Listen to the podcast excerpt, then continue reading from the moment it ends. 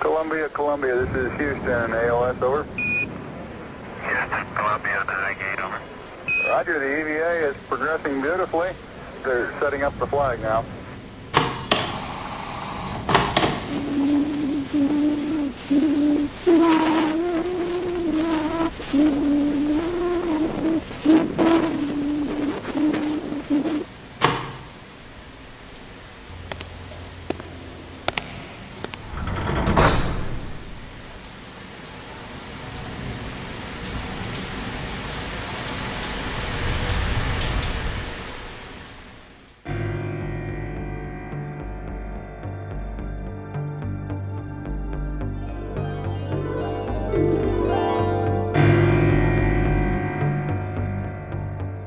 世间轮回，其事亦是，事事有因。人生百态，正常异常，常常无果。欢迎来到我们全新的栏目《异常事件备忘录》，我们是来自北方三线城市的声音，活儿好更持久的过载电台。我是马叔，我是你们的鸡爷。我说今天，这个名字和之前的好几期节目都能产生关联啊，哎，对，所以说我们以后打算用这个栏目，把一些有关于非正常人类的研究的一些内容，哎，包括一些外星文明的一些内容，对，还有一些古代有关奇闻异事的内对容，。尤其是解放以前这一块儿，哎，嗯对对对，嗯，都归类到这个体系中。当然也是感谢大家的投稿，能够把我们这个环节支撑起来。对，嗯，也希望大家和我们一起挖掘一些有趣的故事，可以在这儿跟大家一块儿分享。嗯，呃，提到投稿呢，可能很多刚刚加入我们过载大家庭的听众呢，还不知道我们正在征稿，并且呢一直在征稿。这里呢，再给大家说一下，我们目前呢对这个神秘体验、灵异经历、令人慌乱和感动的梦，还有你现在遇到的一些心理问题或者说是情绪问题，都正在进行征稿。大家可以给我们写邮件发送到过载电台全拼 at sina.com。在我们进行征稿的同时，把大家的投稿放进我们的节目里，也要给大家做一个匿名化的处理，对以免因为现在在群里很活跃的大家这个嗯活跃度比较高啊，怕给你生活造成一些困扰。 啊对嗯但是我们私下会单独的表示感谢的。嗯啊，那今天呢，就为大家准备了两则故事，在这儿一一块儿跟大家嗯絮叨絮叨嗯嗯，这些异常的事件为什么会发生，或者说你经历过没有？对，如果有的话，可以给我们投稿。哎啊，对，今天我们为大家带来的第一个异常的事件，是一个关于电梯的故事。对，这个事儿就是比较常见了啊。嗯嗯，相信大家上班途中多多少少会接触到电梯啊，嗯，嗯，所以今儿就让我们平常经历电梯事故最多的钉钉，跟大家分析这个异常的事件。嗯，为了让大家能够有一个非常直观的一个效果啊，我就用第一人称来介绍了啊。这个时间呢是在二零零九年，那时候呢是暑假，当时呢我在一家这个彩绘公司做暑期工。这个办公室呢在北方某省会城市中心的一栋写字楼里面，是十三层。第一次是这样的，当时呢是早上的九点上班，有一次呢我去的很早，楼里呢还没有什么人，我按电梯上楼，电梯里呢只有我和一个男人，因为只有我们两个，他的动作呢我记得也是很清楚的，我非常清楚的记得他当时按了一个七楼，摁完之后我就面向电梯门站着，然后等了一段时间之后呢，电梯叮儿响了一声，七楼到了，随即电梯门就打开了。我非常清晰的记着，我当时看清楚了外面的楼层号码就是七楼，但是旁边的这个男人呢，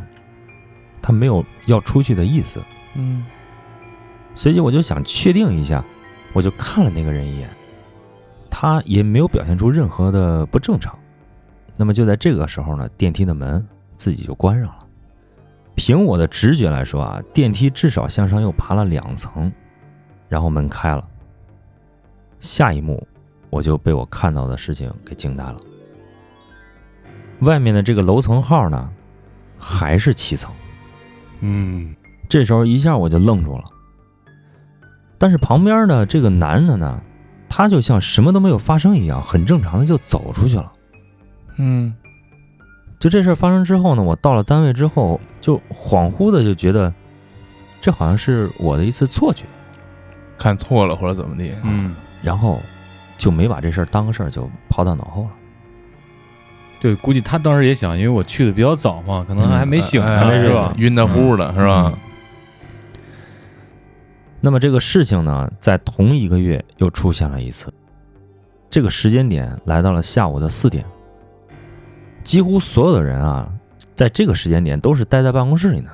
所以呢，没什么人出去。我当时呢是很饿，就准备下楼去买点东西吃。那在我进电梯的时候呢，电梯里面有一个人，他推着货物之类的这个东西，推着车子，这时候呢，我就看到啊，九楼的按钮是亮着的，因为我在十三楼上班。我按了一下一楼，电梯呢先是降到了九楼，我也看到这楼层号了，确实是九楼。那么推货车的这个人呢，他并没有下去，电梯门开了，外面也没有人，然后门一会儿就自己又关住了。我当时呢，还是依然觉着有人按错了，或者说是外面有人按了这个九楼的电梯，但是已经走了。啊等不及了怎么地是嗯哎，吧？对，我又没有多想。也对他估计也没有想，可能是那个推货车人按的，或者怎么着的，是吧？嗯，其实这类事儿咱们以前也应该遇着过，这个事是儿吧其实很正常，对是吧这很个正常的，嗯，但是后面的事儿实在是有点诡异，就和上一次一样，电梯就开始往下走了。那不一会儿呢，这门又开了，还是九楼。嗯，这那这次开门这个九楼呢，和刚刚那次九楼非常不一样的就是，电梯外面有几个人，他要给这个电梯里面推货车的人帮忙，出卸现这么卸几货啊呀，干嘛哎呀？，出现这么几个人。那就在我没有反应过来的时候呢，外面这些人已经把货物都搬出去了。几个人呢，看起来依然还是那么正常。就跟之前七楼的男的一样，感觉人家什么事没发生一样。对对对，好像他就没有看见之前那个酒楼啊啊，嗯，那这样的事情呢，发生了两次了，我实在是没办法给自己说服了。而且呢，每次都是电梯里只有两个人。从这以后呢，我几乎每次都在楼下等一个同事，最少一个一起上去，确实是害怕了，是这你搁到你一个月弄两回这事儿，也都怂了。你也不至于天天喝晕是 吧？嗯。宿醉是吧？嗯嗯，但是万万没想到啊，第三次还是来了。但是这一次和前两次不，但是这一次和前两次不一样的呢，就是我不是一个人，我和一个同事一起坐的这个电梯。这次电梯里的这个人呢，确实也是不少，不像上次里里面就一个人啊对，啊。我们按了十三楼，后来呢，十三楼就到了，我俩就很正常的就走出去了嘛。但是呢，出去后呢，就觉得这个楼道很陌生。本来出电梯左边正对楼道的是我们办公室，可是我们一看这个门牌号呢，上面写的是幺二零五，这楼层不对，对楼层不对。嗯，其实有的时候啊，听别人说这样的事情，我们都会觉得很假，嗯，但是一旦发生在自己身上，才知道这事儿有多害怕、多诡异。而且呢，大多数这个电梯的怪事儿都被是说成了故障，对对啊，也算自我安慰吧。毕竟什么都没有发生，对，哎也没别的事儿是吧？没嗯没少钱，没少房子。啊也没有什么人命啊或者受伤哎对发对生，对嗯对，这就肯定得不到什么重视。嗯，但是这个事儿在我看来，这已经是第三次了，我觉得不太可能是电梯故障。本身我所在的这个楼啊，它是一栋就是平常人流量很大并且很繁忙的这个商务楼。那商务楼如果说电梯坏了的话，那早就修了，嗯，要的是效率，对吧？另外呢，除了和同事一起的那一次呢，其他两次在电梯里面的另外一个人都没有任何奇怪的地方。就是就人他家们看起来就就哎人家就都很跟没经历过那一层一样，对对对是吧？就没嗯经历过他看的特别诡异的那个画面，嗯，啊，那一段可能就人家快进过去了。哎，对，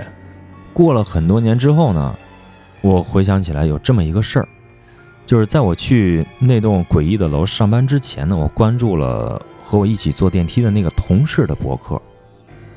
这个有年代了，那会儿还有嗯博博客，客呢，还有博客嗯他有一篇博文，只发了一张那栋楼电梯的照片儿，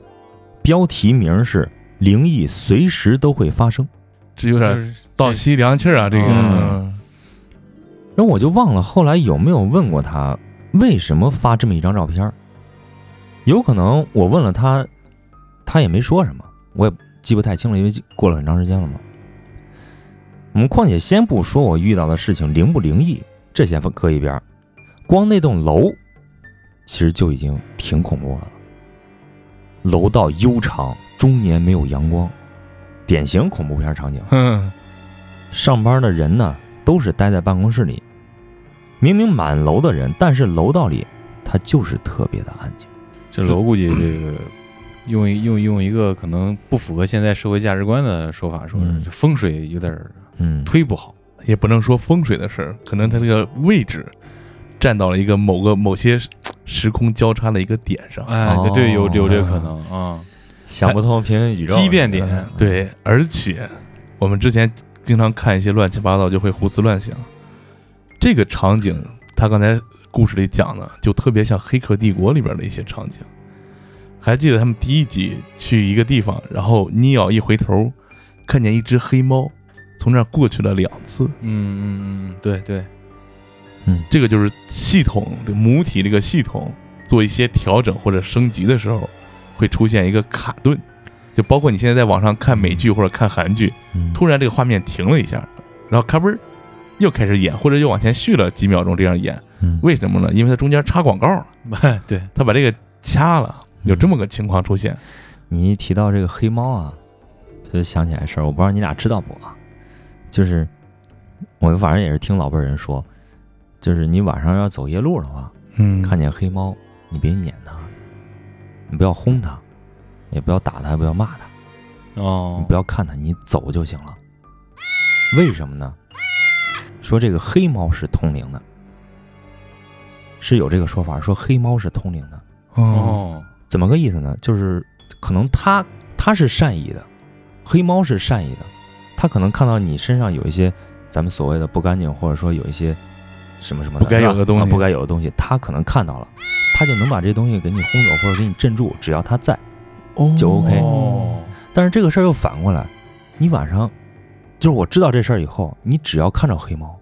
你就害怕。我也不知道我是害怕 猫，还是害怕猫看着我身上的这个东西了。哦，哦，扯得有点远，一个黑猫的故事，啊、 但是感觉比刚才那故事还要还还害害怕，对对对对对。对但是说实，话，我我确实是有有过，因为你俩知道我住哪儿，嗯，以，前的老房子，嗯，我是见过一两次黑猫的。我见黑猫以后，我本来我挺害怕的，嗯本来那条巷子我晚上走我就害怕，一百多米没有灯，而且跟你俩认识以后回去的时间越来越晚，所以说晚上见过两次黑猫，见两次黑猫呢，他都盯着你，它都它都在看我，然后呢，我我当然我也不敢轰它，我本身我就怕猫，然后我就往前走，后来过那两次以后，我反而不害怕走那个巷子了，我感觉好像有人在然后守护者，啊对。哦对，有有保护我，因为这个对不是你那个巷子还没我小时候上学那巷子深呢。嗯我就小学上学的时候，我哪就有酒是吧？就期盼 着期盼着这个能见点儿见点东西，不是不哦是是， 一般晚上回家晚嗯了，我们家狗在门口等着我。吧啊，那那就个巷子得有嗯两两百米吧，我天，得有两百米，然后两百米外嗯我往家走，这狗就能知道，嗯，就在就跑过去了，那就厉害去接我哦了。所以说一般都不害怕。嗯这还有点意思，咱们把话儿绕回来啊，嗯接着说刚才更新这个事情。嗯所以说，你这个楼啊，就包括我们这个世界啊，不一定是什么样的。，对，嗯它就处于这个位置，经常出现一些奇怪的事儿的话，很可能就是他刚才说到那个放在这个系统的一个数据节点上呀，或者什么的时候，所以经常会卡。嗯对，就是卡的时候，你意识到了，嗯别的人没有意识到，嗯有可能你旁边的那些没有意识到的人嗯，就是 NPC。在这儿给大家推荐一部电影吧，应该叫《楼梯》啊，好像是，知道那个。好像没没看挺害怕的。啊，我大概说一下吧，就是一个警察追俩小偷，小偷从写字楼里面跑到了这个快速通道这个楼梯里面，这小偷是和他哥一块儿出来行窃的，他就开始往下跑，嗯，警察就在后边追，追着追着，这个小偷开始追警察了。哦，莫比乌斯嘛，是不是？啊，追着追着，小偷对开始追警察，这这仨就有点癔症，这是为什么？然后他们就一直在这循环，在这循环，出不去了，一直在这个里面。最有意思的是，这个消防通道里面有水，有自动贩卖机，有镜子，就不知道为什么有这些东西，他就是设置这些东西。然后警察先把小偷的哥哥给打死了，最后警察实在受不了，警察自杀了。这个小偷呢，最后孤独终老，死在这个循环里我天，啊！大家我要的是说鸡有皮疙瘩起来了，感兴趣可以去看，应该是叫这个楼梯，应该是叫楼梯啊。不过幸亏我们这投稿的听众啊，已经不在那个办公楼上班了。对对你要是他现在这办公楼上班，你听完这故事，估计他更不明天不敢去上班去了，更不这敢样去子了啊。。对，还有一个解释就是时空的节点，哎，对，嗯，交错在一起了。对，因为咱们都听说过，咱们这种生物，地球是在三维体系里，哎，但你不知道其他的几个维度有没有和咱们产生一定的干涉，包括有很多的传说啊，什么百慕大呀，还有什么在日军侵华的时候，在鄱阳湖哦，也对，出现过对这样的事儿、嗯啊，跟这个我觉得有异曲同工之妙。嗯，刚才季爷提到这些非常有意思的传说呀，还有这个节点那个事儿啊，我们以后有机会了，抽时间专门做一期跟大家讲讲。嗯，有点那个谁的和谁的那个口气是吧？这我们过载电台的口气啊。 对。那么接下来进入我们下一个故事，这个故事呢是一个因果循环的故事。嗯我们同样用第一人称来讲述这个故事。嗯，第一段呢是说老家有人去世了，我要回去帮忙。嗯说我的老家呢是在南方某个二线城市的辖区的一个村子，嗯，就是其实跟咱们所处的这个老家呀一说这个差不多的地方。对但是人家那挺偏的个吧，应该对，但是人家那个应该是个有山有水的地方。嗯啊，事情发生在有一年的八月份，镇上非常有名的一家面馆的老板的老母亲去世了。嗯按辈分来说呢，这个老板呀、我应该叫他叫二伯。按照村里面的习俗，一个大队里的，哎，都去他家里帮忙了。啊，对，这生产队啊，这就对是对对大家有农村生活经历的，或者是这个家里有村子的，可以问问这生产队的事儿。嗯，这一般回去帮忙就是这年轻小辈儿啊，去端端盘子呀、嗯摆摆桌子啊这些，甚至就是有一些亲戚直系的比较近的，可能会参与到一些这个丧葬活动当中。嗯对对，那天上午，我到这个面馆老板家的时候，也就是我二伯的家的时候，就看见老奶奶躺在门板上，脸上盖着黄纸，子女什么的就在旁边披麻盖孝的围着哭。嗯大队里的人呢，都在搭棚啊、摆桌啊、洗菜、啊、干这些。在他们忙的时候呢，我就和一些稍年长一些的叔叔大爷们呀、在这儿递烟啊、闲聊，嗯就问啊，说这个老奶奶是怎么去的？啊，他们说是癌症，才三个月就走了。哎呦，嗯，最重要的是没能熬过今年，为什么呢？后面我就问了，他们说呀，老奶奶的老伴儿刚好走了三年，嗯前后差一个月哦。老话说啊，丧夫守三年，如果熬过去了，就能再活个几年。哦，嗯，这是村里可能老家有这种老话儿说的哈。哦我说老奶奶不是癌症吗？叔叔们就说，刚查出来的时候癌症还不大，就是她这个病变呢还不是很大，这个病灶儿什么的，切一刀还能活。啊嗯，没想到啊，这从一期到四期就三个月，就发展的太快了。我当时就挺纳闷儿，就问他们说，怎么还有这种说法儿是吧？就是守三年这个事儿。嗯他们就说为什么没有呢？不然这事儿也太巧了。啊，老爷爷知道老奶奶活着受苦，说带走就带走吧。他们说了这么样的话，还偷偷摸摸的说你又不是不知道你这二伯是怎么对自己老娘的。哦，嗯哎哦呦，所以这时候我只能沉默不语了。哦跟叔叔大爷们聊完，转身过来，我就叼着烟往老奶奶躺的地方看，嗯嗯就是嘖非常可怜的这种感觉啊。嗯嗯紧接着我就看着大队里一些跟老奶奶差不多年纪的爷爷奶奶呀，就过去抓着老奶奶的手，就看他们嘴里嘟嘟囔囔说些什么，但是看不清也听不见，就是那种低语说悄悄话的感觉。嗯说完就把手放好啊，轻轻的拍一拍，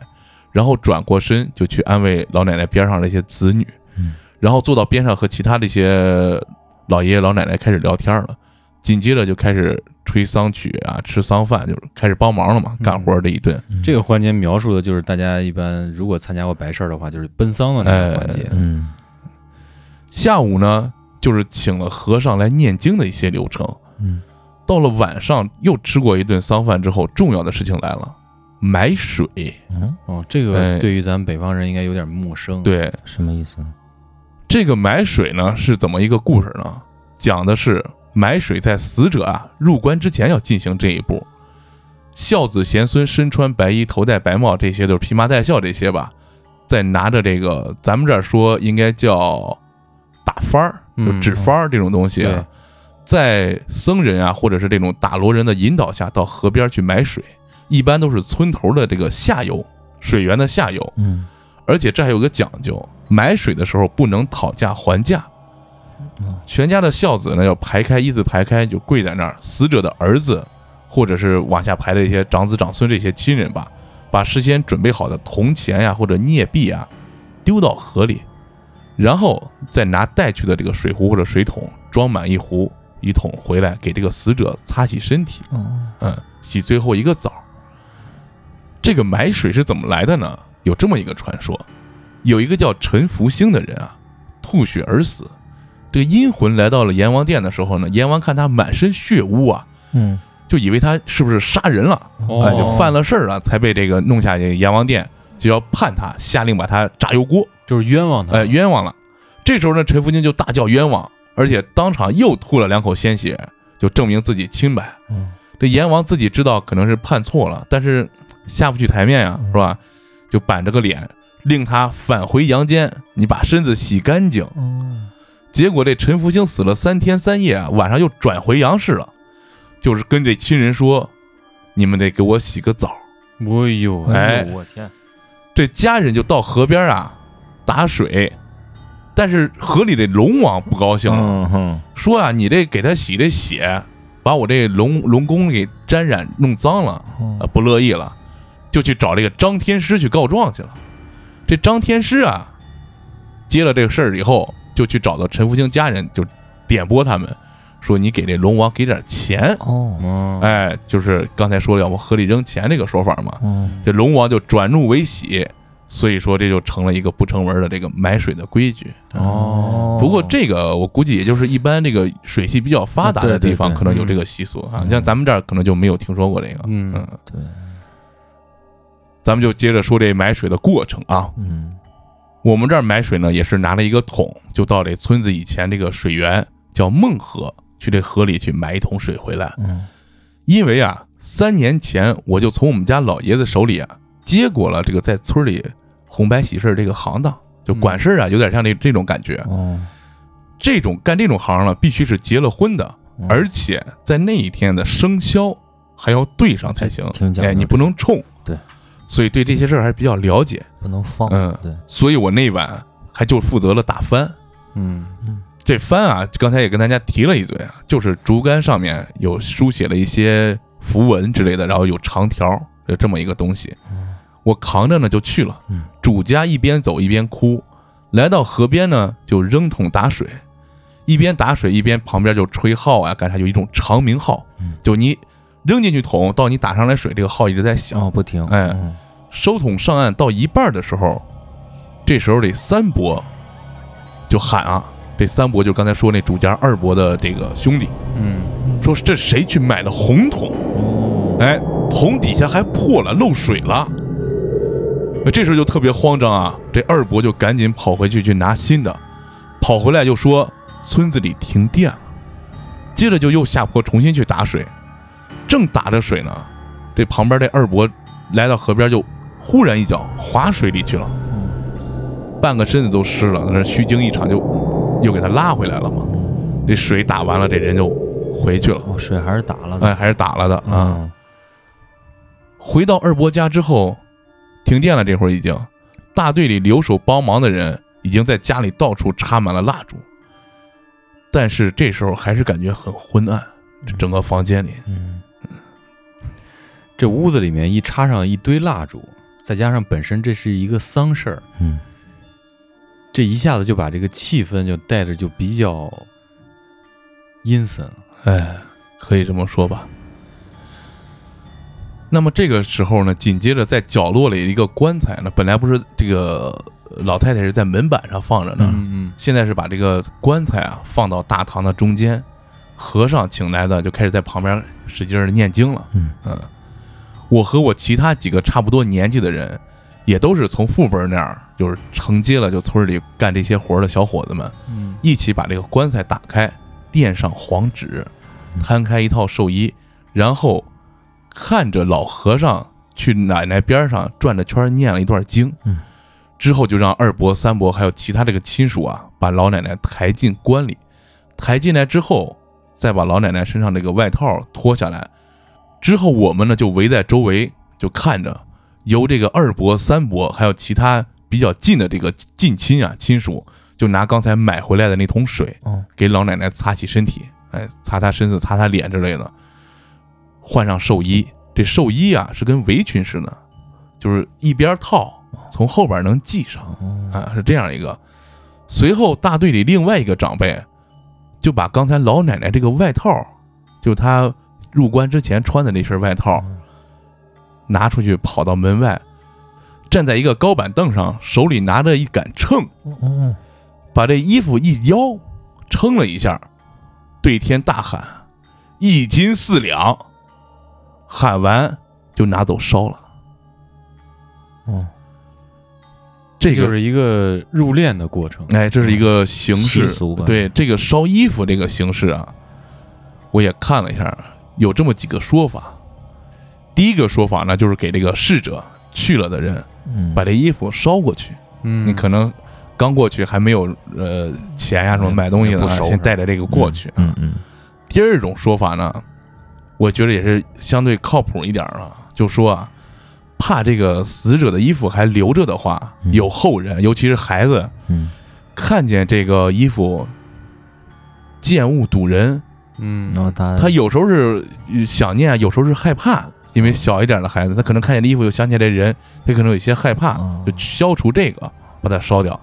但是最靠谱的还是另外一种说法嗯，你古时候啊，经常有人染疾啊或者什么去世的对，包括瘟疫这个现在停尸时，它原来保存条件不好的话，哦对，这个衣物上很可能有细菌啊嗯、病菌这些的，所以把它烧掉是为了卫卫生生。啊哎，嗯对，嗯对对，这个更靠谱一嗯点。这是更靠谱一点儿。嗯再往后呢，就是我们这群年轻人的事儿了啊。嗯边上和尚又开始念经，就开始盖棺了。这盖棺的过程啊，就要哭，嗯咱们这儿也是啊，嗯家属就在旁边就开始哭了，嘴上还念说舍不得你啊，老母亲啊这些呢，然后就开始在长辈的指引下，往棺材两边放了两个长凳嗯，我们四个年轻人分别站两边，拿着钉子，就要把这棺材板儿合上，就要合棺，嗯然后要钉钉子。嗯这时候就场面就比较乱吧，其实因为他们在这儿干着活啊，底下又哭着嗯。就在要钉钉子的时候，不知道哪儿来了一股凉劲儿，旁边这个小伙就跟我说：“怎么突然这么冷啊嗯，？”钉子还没钉完，又来了一股风，直接就把家里的蜡全吹灭了，只留了棺材头里放老奶奶照片底下那两根长的红蜡还亮着。哎哎呦呀，，这太害怕了，嗯这投稿最开始他说的这个事儿是发生在八月份，嗯，南方的八月份，那真得多热。就晚上还吹来一股冷啊凉风嗯，这下我们这几个年轻人全都愣住了啊。大概过了有一两秒啊，我就听见我们家老爷子还有其他的一些叔叔伯有喊：“快磕头，快磕头！”这时候就把我们不知道就谁就上手了，把我们从这棺材旁边就拉下来了。嗯拉下来之后，包括其他这些在场的家属亲戚看见，就直接就跑到照片的前面，就夸夸夸夸就跟捣蒜似的就开始磕头了。我那时候还蒙着呢，嗯就听这和尚也就开始突然大声的念经了。二伯、三伯就直接在那喊说：“老娘快走吧，是我们不孝啊！”就整个场面就又更混乱了，成这样了。嗯而且我是直接被我们家老爷子摁到地上了，就是还我还没反应过来，直接被老爷子摁那儿了。嗯压着我的头在那咵咵咵在那磕头。不过在这个时候呢，我还是侧着头通过余光看了看，整个屋子里没有一个人站着。嗯这时候十点多了晚上，其他的一些村里亲戚不不相干的都已经走了啊，就这么十几个人干活的，包括家里哭丧的还在这跪着呢，嗯哭了念了有几分钟，这和尚啊跑过来说，可以去把蜡烛再点起来了。听到这儿，这老辈儿啊就指挥我们去点这蜡，就一边点着还一边冒冷汗，真是吓坏了那一段。嗯这事情整个做下来之后啊，这主家立刻每人发了五包芙蓉王。我嗯，这平常抽烟的朋友可能知道这芙蓉王这烟是什么价格，对嗯对，就算是帮忙费吧，是吧？嗯，我爸呢抓了一把刚才磕头的时候烧纸的这个纸灰，哦，塞到我手里了嗯，说回家洗澡的时候往身上抹点儿，抹完洗干净就行了。哎，主家呢当然就留在那儿守夜嘛，就对等着第二天上午去送老奶奶去火葬场。哦，我和我老爷子回去的时候就说啊，今天这个事儿有点邪性。嗯嗯，这老爷子这会儿就说了，他说啊，我就是你老爷子我，之前干的时候也遇见过这样事儿。说到这儿呢，老爷子的话儿就咽了一半儿回去，但在沉吟片刻之后呢，又开口对我说：“明天肯定会有事儿发生。咱先不往下看啊，”嗯，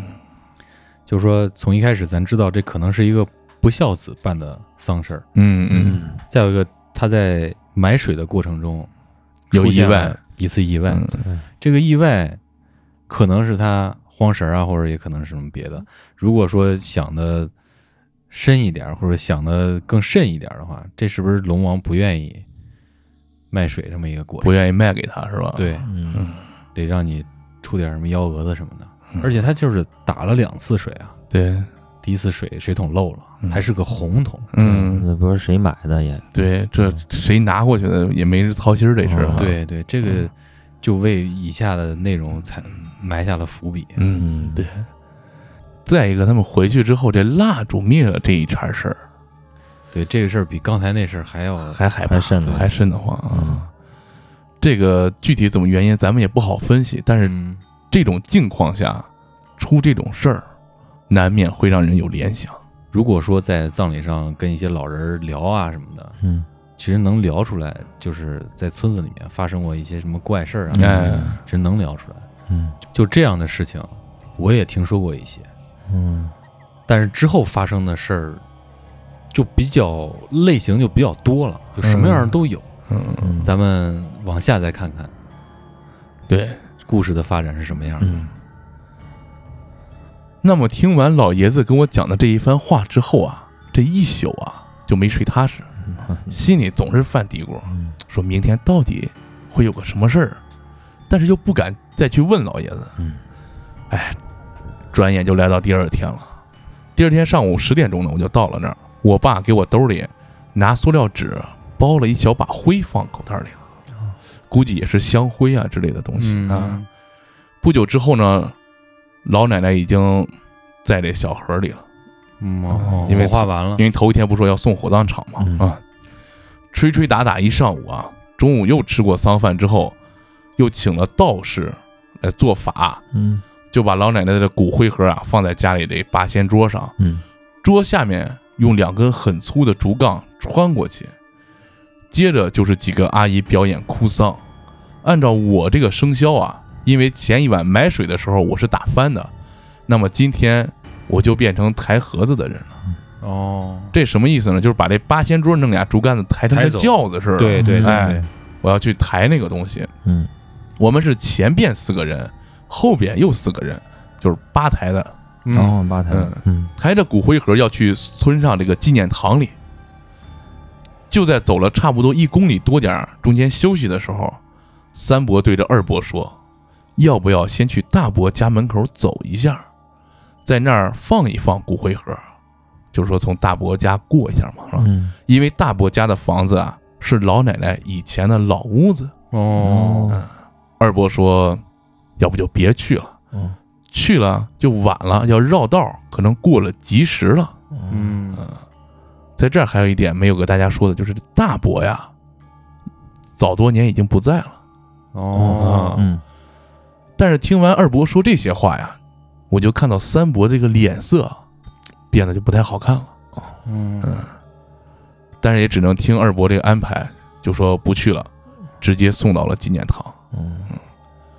回来最后一顿叫回丧饭，嗯，哎，也可能就是事情都忙完了，嗯是吧？给大家再吃一个饭。这边大队里的人还有各种帮忙呢，正吃丧饭呢，这事儿就出了。怎么回事呢？在村子里面啊，有一条垫土垫起来的路，这路面啊和下面这个路沟差不多得有四五米的落差。哇，哦这么大，嗯，二伯就在路边过来小便的时候，一头就栽下去了。我哦，等这幺二零来了，医生说啊，这摔得挺严重，应该是有几根肋骨断了。哎嗯我靠，事后啊，这村里人就开始传这事儿了，在私底下就说三年前老爷爷走了之后，刚才我们不是说嘛，丧夫守三年嘛，嗯这三年前老爷爷走了之后，嗯，二伯儿子的生意一下就好了，但是二伯呀，就是对这老娘一直不太好。能对人奶奶不好，说当初啊，把这老房子给了大伯，这二伯就怀恨在心，有点这意思。所以等这个老大不在，就大伯去了之后呢，对老娘有点这个爱搭不理，隔三差五呢才来看看，有的时候还甚至不给老娘生活费，不给钱，嗯，菜呀、什么的，很多时候都是邻居来这接济的。嗯，哦，那太不孝了，这三伯呀又在外地，嗯也不经常回来，回来也就给个三五百，老奶奶过的日子比较拮据。嗯就听完传说这整个事儿，我也觉得挺寒心的。嗯，不过一个大队里的人就出这种事儿，该去帮忙还是帮忙啊，就是经历个这么个事儿。哦，这种故事就是我们平常能听到的，值得你去掰开了揉碎了你，反正讲讲道儿的这种故，故事，是吧？嗯，在我们之前录的那一期探墓的故事的时候啊，嗯我跟韩堂主浅聊了一点儿佛学里边儿的一些所谓的业障因果之类的。啊，嗯嗯咱就拿这个事儿来说啊，二伯这个人物在这个故事当中，嗯他可能之前的修为哦，就是他的业，到这个事情过来以后，给他造成这个果，嗯可能是就这么一步一步积攒下来了。嗯而且你看啊，办丧事请和尚念经，嗯哎，又请道士来做法，嗯这很多事情就说什么呢？这和尚啊，一般都是送这个去者的。嗯，这道士做法呀，一般就是护这个生者的。哦，哦，嗯，嗯你看这和尚给这送走了吧？嗯这道士可能在做做法，哎，嗯意思就是你在底下庇佑一下这活着的是吧？这嗯些东西。韩堂主当时也跟我简单说了一下这么个道理，就是说在佛上说啊，你种了什么因，哦，就会有什么果，这个说法因果论嘛。对对对，但是你要结合道学的一些这个理论来看的话，这个道家后面会给你一些方法论，嗯，就是你应该怎么做，应该怎么怎么做，能把它破了？可能会些许的改变一下这个果，哦哦就是大事化小，小事化了。哦，不过终极的赚回来啊，你还是要呃承受一点呃的是吧？多做好事儿，啊，对才能有好果。嗯对呃，你你不能是想着你啊，天天呃干点点儿脏事儿，干点儿是吧脏事儿然后去佛堂上拜拜。呃，最后花个钱让人给你画画，嗯，这也是画不了了。啊，对对对，但行好事吧，有时候对黑社会都供那么多东西呢，嗯，二爷什么的是吧？ 那不好使是吧？对你最终还是扫黑除恶， 嗯就是这些。嗯这么跟大家简单的聊一下啊，也并不能通过我们浅显的这个知识啊，去跟大家把这事掰扯清了。嗯，但是能告诉大家的就是，刚才丁丁说的，多行善事是吧？嗯，嗯，多做一些好事，生活里边积极向上一些。对，更重要的，多孝顺父母。哎，对啊这是最起码的中这是国应该的自古以来，你像嗯汉朝的时候，人家选官怎么着，要举孝廉，嗯说你的孝要达到人人共知的水平的话，哦你才有机会到这个做官的面前一展你的才艺。哦，你才有资格干这个事儿。对哦嗯所以说，这是为人的敲门砖。哎，对，你一个人，你连你最亲最亲的生你养你的人，你都不都不管的话，那这个人没有人就性，没法说了，没法是吧嗯，别管你去抢多贵的头香，这玩意儿不好使。对对，就基本就这样。哎，又说到这儿了啊。 所以呢，也是希望通过我们能够给大家分析各种各样的故事呢，从里面挖掘一些我们需要做的一些正确的事情哎啊对，不是光让你听一乐呵就完了。嗯对嗯嗯，还是那句话，要想有不错的结果，你得干点不错的事儿。对对，哎嗯，想要有不错的节目效果啊，就得念念不错的留 言。哎，欢迎来到我们很不错环节。首先还是要感谢我们的金主们：吴月英、熊仔、王大千、大洋洋在各个平台本月的现金包养。哎，哎，大家如果想晋升金主妈妈或者金主爸爸，可以在爱发电平台对我们进行文艺复兴式的包养，也可以在微店购买我们的金主称号。另外呢，在国内使用苹果播客 App 收听的听众，可能最近看不到我们节目了，因为我们更换了 RSS 地址。如果大家喜欢在苹果平台收听我们的话，可以在公众账号点击 RSS 订阅，获取最新的这个订阅地址，嗯复制到 Podcast 就可以收听了。另外，用小宇宙的朋友，请订阅“过载电台”这纯四个字儿的这个栏目，其他的可能有一些删减或者不全。嗯对。嗯，对，那么下面就是我们的留言环节了啊，嗯，我们来看第一条啊，未名湖边的花开了，老听众，在上一期二百一十期《汉尼拔原型泰德邦迪档案最终章》留言说，听完这期我就知道我又要做梦了，期待你的梦。啊哎，对，期待你的梦。 对，本来这期打算安排一梦，结果没凑全，还得努努力。很尴尬哎对希望大家踊跃留言对和投稿啊。嗯，大家多睡会儿啊。下位狂饮龙舌兰同样是在这一期留言说，这个坑终于填平了，下一个坑就在不远的地方等着我们。哎，啊嗯没错，今儿又给你挖了一个。土豆手术也在这一期给我们留言说，终于挖的这个坑都给填上了，圆满。嗯还是大家还是希望我们能够把坑填上的啊，对对对我尽力尽力尽力。嗯，而且还有很多朋友对我们表示了啊，这个系列做的非常好哎，啊，听得很过瘾啊。嗯，这里就不一一翻牌了。哎呀， 给他给自己贴的这嗯个，哎，下位听众老听众啊，海人汪淼哥白尼嗯，在上期节目留言说，开学了只能把过载电台下到 MP 3里听。哎呦，嗯哟，然后我就问他了，我说这什么学校啊？丧心病狂呢，还得收手机。嗯呃，结果人家说人家才初中，哇，哎，这之个前还那有个没有小啊印象？海人汪淼、哥白尼给咱们留言对的对对对质量是对相当高对的，对对，哎呀，竟然是一个未成年人。未来可期，未来未可来，期啊，一个是未来可期，还有一个你忘了咱上期节目怎么说了？如果你未成年，尽量不要听这样的节 目。你知道我想说的是啥？尽量不要在父母陪同下听。我想说的是，咱确实该努力了，嗯，哎，这话是吧说的有点沉了， 该努力了啊确。实该努力了。嗯，嗯，很佩服啊，很佩服。呃，下位听众啊，这个叫鹤羽鱼女，这是绕口令 啊。哎呃，鹤羽鱼女在上一期这个最终章留言说，片头音乐听得很难受，给我吓一跳。说明效果达到了。对，嗯，这是我们精心制作的啊。对， 你就确为定你也不做个梦什么的吗？ 就为吓你一跳啊？下面一位听众托托斯顿同样在这一期最终章中留言说，当时还有另一个作案很猖獗的连环杀手，FBI 实在没有头绪，后面去监狱里找泰德来推测凶手的这个心理，还真被泰德推测到了，最后还真的捉到了这位有名的连环杀手。嗯，这个如果我们有机会的话，会做他的。哎，对啊，这个我们就不说他究竟是谁了啊。嗯，关于这个事儿呢，我们德雷莎也在他后边儿紧接着就详细的留了一段儿，嗯而且他还提了另外一个事儿，说关于疫情期间啊，监狱里的事儿还真不少。哦，意大利这边也有类似的问题，南部某些监狱很多在押的黑手党，为了能够出狱，在探视期间吩咐手下耍手段，故意染上病毒，然后带到自己这监狱里。网上看了，不知道是真的假 的，嗯，啊这可能就是这这什么保外就医了，可能就是对是对吧？对对，啊啊啊嗯重点来了啊！他说忘记节目里有没有提到，其实邦迪被称为汉尼拔原型之一的重要原因，就是刚才托托斯托说那事儿。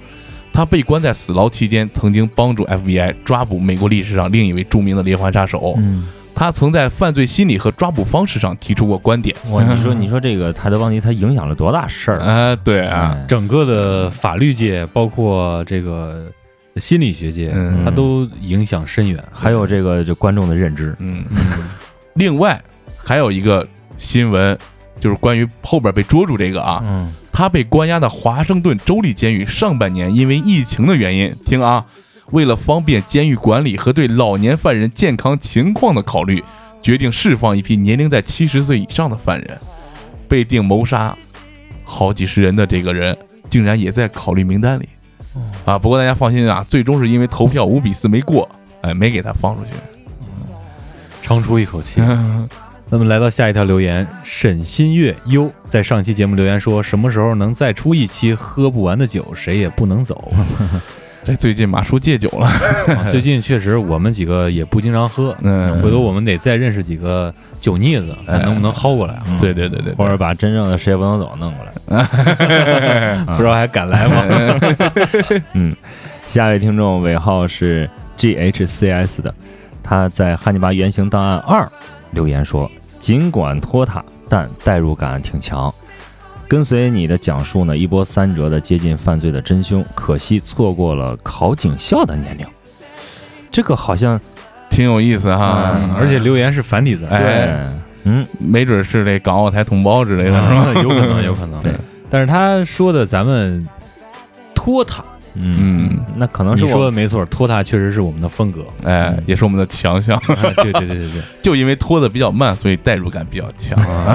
这另外给自己圆的不错啊给。你留出了这充足的这思考时间。对对对嗯，最后一个留言是来自于我们的老听众啊，老听众嗯铁粉儿大龙猫爱爬山，在二百零九期三线城市的地摊儿与你留言说，这几周事儿忒多了啊，都没时间听电台，最近都在说本市的五大夜市，等有空了我也去转转，等夏天没事儿了也摆地摊儿卖点刻录盘什么的。嗯， 那感谢各位听众朋友们积极的留言和我们的投稿啊！今天的节目圆满就到这儿结束了。同样呢，再跟大家说一点小事情，就是我们在今天节目录制完成之后，已经又上了直播了。嗯，哎，还希望到下一周同样的录制时间，每周三呢，我们能够准时的给大家播上那么一段儿。对哎，大家可以关注我们的微博“过载电台六六六”，也可以在我们的微信公众账号“过载电台”的全拼中留言询问我们的直播时间。哎，对，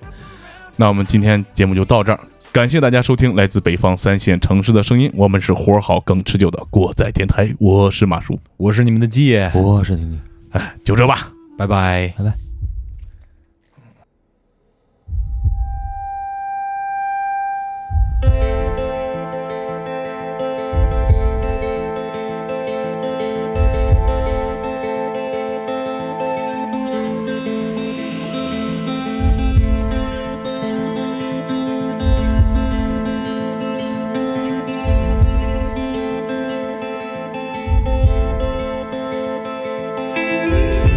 我们在等待一场风暴的来临，然后看着风暴来了又走。说起来就好像是另一个世界的事情。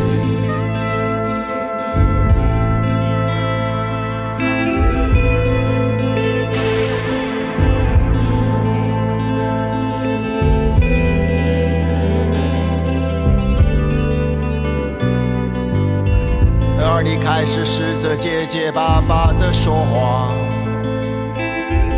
跌跌撞撞的为灵魂找一个出口。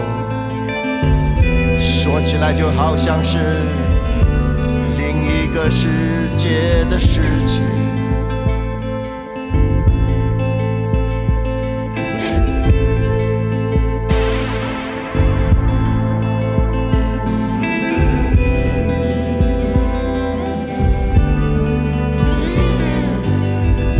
从未有过那么多的想象。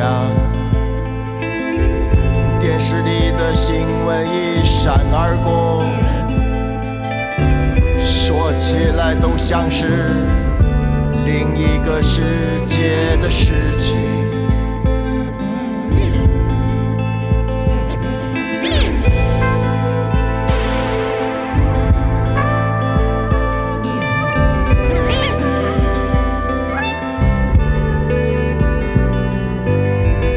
然后我低下头看我的手，却看见另一个人的命运。这就好像是另一个世界的事情。